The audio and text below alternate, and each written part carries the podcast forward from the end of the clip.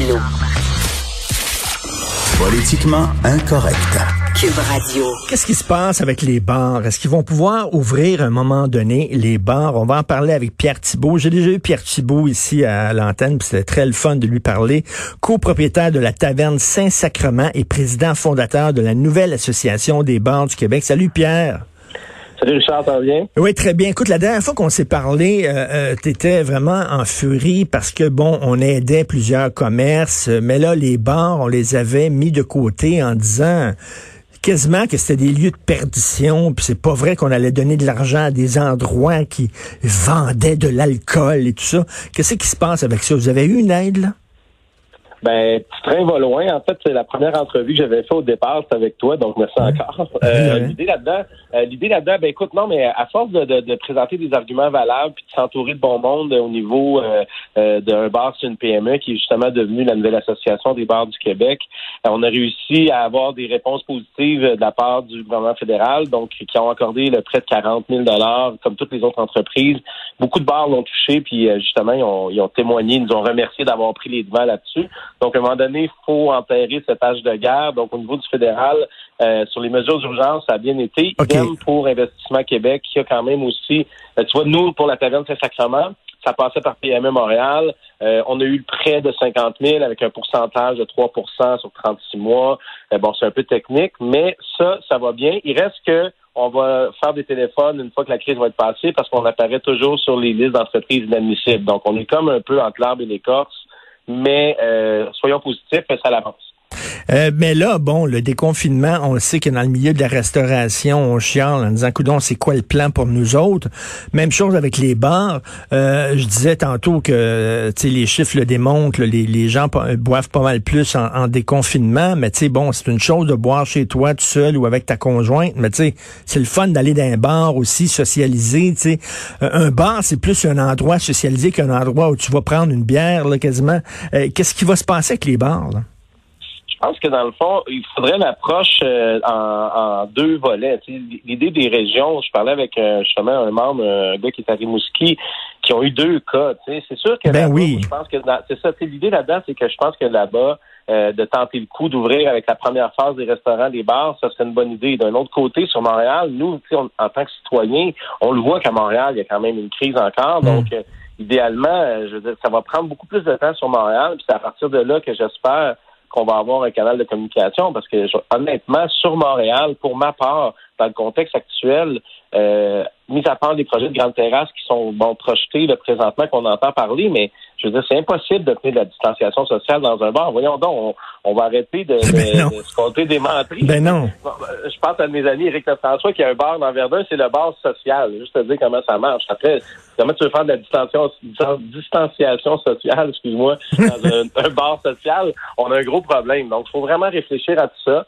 Euh, mais il faut pas nuire aux régions aussi, parce que tu sais, il y a beaucoup de monde qui réagissent à ça euh, par rapport à, en région. Voyons donc qu'est-ce qui se passe. Euh, c'est des foutaises du gouvernement. Nous, ce qu'on dit, c'est ça prend genre un volet sur les régions, puis un volet Ben oui, il faut moduler. Il faut pas avoir une solution comme mur à mur qu'on applique à tout le monde. Je veux dire, dans le Bas-Saint-Laurent, c'est pas la même situation qu'ici à Montréal.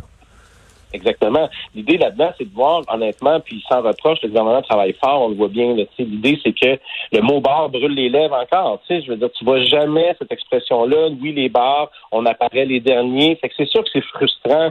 Euh, puis je comprends les membres maintenant qui sont avec nous, qui sont un peu, si tu veux, en manque de, de précision d'information par rapport à ce qui s'en vient. Euh, puis ça chauffe un peu. Tu sais, je veux dire, quand tu plus que tu es proche de mettre la clé dans la porte, moins que tu es patient, je dirais ça comme ça. L'idée là-dedans, c'est que euh, faut rester quand même patient et travailler dans le sens du monde, mais c'est quand même étrange, pour vrai, je me pose la question, c'est donc bien compliqué d'inclure le mot bar dans le secteur de la restauration après pourtant avoir tout expliqué, montré tous les modèles d'affaires des bistrots, des bars à vin, tout ça. Mais surtout que c'est niaiseux parce qu'écoute, il y a bien, tu regarde, regarde les Saint-Hubert. Saint-Hubert. Il, y, a une section bar qui s'appelle le Saint-Tube. Bon, je connais pas grand monde qui dit hey, on va-tu au Saint-Tube à soir boire un petit verre? Mais en tout cas, bref. Regarde, il y a une section bar dans un restaurant. Il y a beaucoup de restaurants où euh, tu sais, il y a une section un peu plus bar, puis d'ailleurs, les mineurs sont pas acceptés dans cette section-là. À un moment donné, là, quand on dit, là, on devrait dire, quand on dit restauration, ça inclut les bars, puis point final. Je pense aussi exactement. Puis après, c'est à nous, les entrepreneurs qui sont dans le monde du bar, de dire au gouvernement, nous, je pense que ça serait pas une bonne idée. Euh, tu sais, moduler, comme on disait juste avant. Moi, je pense que faudrait juste, écoute, je, sans prétention, ce serait de nous prendre comme on est. On est des entrepreneurs ben concentrés sur nos entreprises à l'année. Notre staff nous tient à cœur autant que notre clientèle. Il y a un moment donné où il va falloir aborder cette question-là. Il y a quand même 2000 bars au Québec, on en a déjà parlé, plus de 800 millions de chiffres de vente, plus d'1,5 milliard de retombées. On existe. Là. Donc là, on a des canaux de communication qui ouvrent. On comprend qu'il y a plein de monde qui veulent parler avec tous les ministres, mais là, c'est notre tour. Puis j'espère, honnêtement, qu'on va être capable de faire valoir euh, ce point-là rapidement sur. Pierre, Pierre, quand tu dis là, à Montréal, on voit qu'il y a une crise puis tout ça, puis on veut pas accélérer trop les choses. Euh, c'est tout en ton honneur de dire ça, mais cela dit, quand tu vois que ta business est en train de la perdre, la business que tu as montée, que tu as pris dix années, mettons, pour monter un bar et tout ça, avoir une clientèle fidèle, et là, soudainement, tu penses à mettre la clé dans la porte, euh, j'imagine que bon, c'est bien beau penser à l'intérêt public, mais tu penses à ton intérêt aussi, là. Ben, on pense à nos intérêts, sauf que je te dirais, contre ça, s'il fallait ouvrir puis repartir un, foyer pandémique ou quoi que ce soit, ça va être fatal. Tandis que là, on s'accroche, on survit. Mm. Je veux dire, on peut pas redécoller tout ça, surtout sur Montréal. C'est, comme une traînée de poudre, cette affaire-là. Je veux dire, c'est virulent, puis on le voit encore. Puis, tu sais, même hier, juste un exemple rapide, mais sur Campbellton, un docteur qui est venu au Québec, il est tourné, il y a 150 personnes qui ont été affectées en 48 heures. C'est pas des blagues. Fait que l'idée là-dedans, c'est que on veut des mesures économiques, on veut parler avec M. Fitzgibbon, on veut parler avec les ministères, on veut parler avec la RAGJ qui, euh, encore, on demande le même droit de vente d'alcool pour emporter pour nos amis qui ont des bars à vin. Il y a beaucoup de gens qui travaillent fort sur le mode take-out présentement, puis il manque juste une petite chose. Fait que d'un côté, je pense qu'on peut survivre encore un peu. D'un autre côté, ce qui est en région, faut faire très attention parce qu'eux n'ont pas d'affaires à être hypothéqués sur une crise qui se vit à Montréal. Mais au final, euh, je te dirais honnêtement, notre position, malgré tout, on aimerait mieux s'accrocher encore peut-être trois, quatre mois s'il faut. Là, on parle juste de bar, bar. Quand ils vont avoir les terrasses, on est prêt à l'essayer. On veut travailler. Les, SDC de Montréal, moi, sur le plateau, ça, ils travaillent fort, ils cherchent des solutions. Mais c'est pas vrai que dans un bar, quand il pleut, les portes fermées, 60 personnes, on va être à deux mètres. Ben non. On va contrôler ça. Au niveau juridique, comment on va traiter les amendes qu'on peut recevoir de la CNSST s'il n'y a même pas de réglementation? Ça va vite, là, tu sais. Écoute. Pourquoi pas un comptoir? Il y a des comptoirs cafés, il y a des cafés qui ont des comptoirs, puis ils vendent des petits cafés, puis les gens vont là. Pourquoi pas un, comptoir shooter? Mais tu pourrais pas? Ce serait illégal? Ben écoute, ce qui se passe, si on fait un peu genre dans la tendance euh, New Orleans, où ce qui, se trame présentement, c'est que les voies vont être euh, euh piétonnières, terrasse agrandie. Euh, tu sais, sans non plus, je veux dire, si tu me permets l'expression, on veut pas saouler le monde euh, pour euh, dans la rue puis devenir un party 24 sur 24.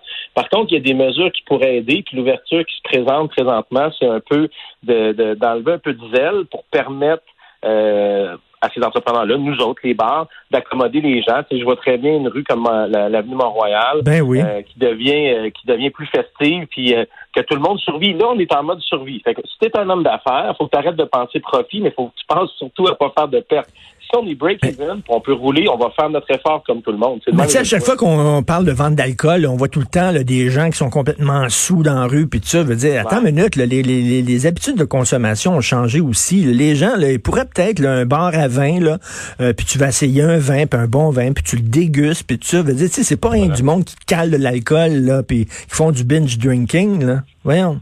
Je pense pas, mais je pense pas non plus, mais je me rappelle à l'époque, quand on parlait du cannabis dans la société, puis légaliser tout ça, ils montraient toujours 4-5 jeunes d'un parc qui fumaient un joint de 8 grammes. L'idée, c'est qu'on a passé au travers.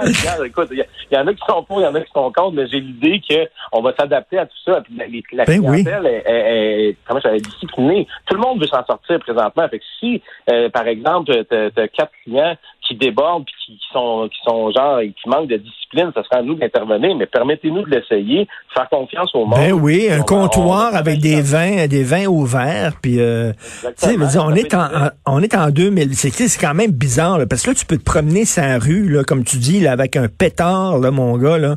Puis d'ailleurs, on dit que c'est un service essentiel de vendre du pot là. Fait que là, ah, c'est bizarre, hein, c'était illégal il y a très peu de temps, puis là c'est rendu un service essentiel en très peu de temps. Mais tu peux te promener avec un Christy de pétard que même Bob Marley aurait pas fumé, là. Puis ça, il n'y a aucun problème, mais tu peux pas euh, prendre un, verre de vin dans un comptoir. Ça, c'est, malsain. Puis c'est immoral, tu sais. Puis étrangement, tu sais, quand tu as eu la chance de voyager un petit peu, tu sais, la première fois que tu vas débarquer euh, en Europe, euh, tu vas te voir avec une bière, tu checkes la police, tu penses qu'ils vont se faire arrêter. Ben ça, nous appartient à nous en tant que société, cette espèce de restriction-là. Je sais pas si ça vient du Canada ou du Québec, ça, qui est étonnant. Là, je veux dire, l'idée de dire, c'est qu'il faut quand même enlever l'espèce. Ça revient à même affaire que quand on parle du mot bar. Il faut enlever le côté noir du hey, un bar, c'est des bombes. C'est pas ça qu'on veut. Puis s'il y a des dégustations de vin dans la rue, j'ai un de mes amis euh, sur le plateau, Alain Rochard, qui a, le rouge-gorge, il est tellement prêt à faire des, à goûter du nouveau stock. Ben il, il travaille pour sauver, euh, survivre puis sauver la business. Puis d'un autre côté, on se fait dire, c'est sûr qu'il faut être logique. Il faut, ça va prendre, je te donne un exemple rapidement. mettons, euh, ça va prendre du personnel supplémentaire pour donner des consignes, tout ça. Fait qu'il va y avoir des autres, des hôtesses qui vont s'ajouter dans le staff. Mais si on en met un par terrasse qui fait euh, une certaine surveillance, mais tu sais, amicale, elle va être capable de communiquer avec les patrons du bar ou le gérant du bar. Ben oui. Là, sérieux, sont, sont, sont tout croches. tu, parlais, tu parlais de voyage, là. En Allemagne, là, il y a des distributrices de bière dans le métro les distributrices de bière dans le métro et je pense que tu peux prendre le métro avec une canette de bière en Allemagne. Tu sais, c'est autre chose. Puis, euh, ils sont pas tout le temps sous 24 heures sur 24. Là, mais, ben, au contraire, ils sont reconnus. Ben, on s'entend que pour vrai, au niveau des Allemands, ils ont quand même une force d'ingénierie. Tout ça. L'idée, c'est faut faire confiance aux gens. Il faut sortir de. Tu mm. disais tellement bien au départ, le catholicisme. Au début, les bars, on les aidera pas. Puis c'est, on était avec les pound shops. Puis tout.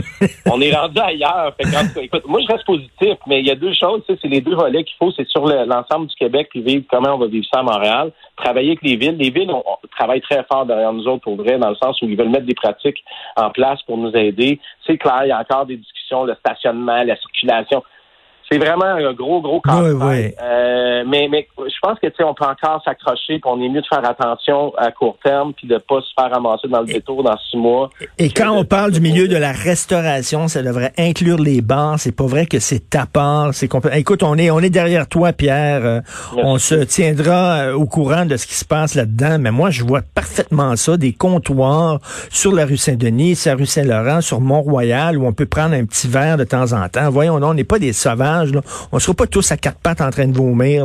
Merci Pierre Thibault. D'accord. Merci, bonne journée. Bye. Salut.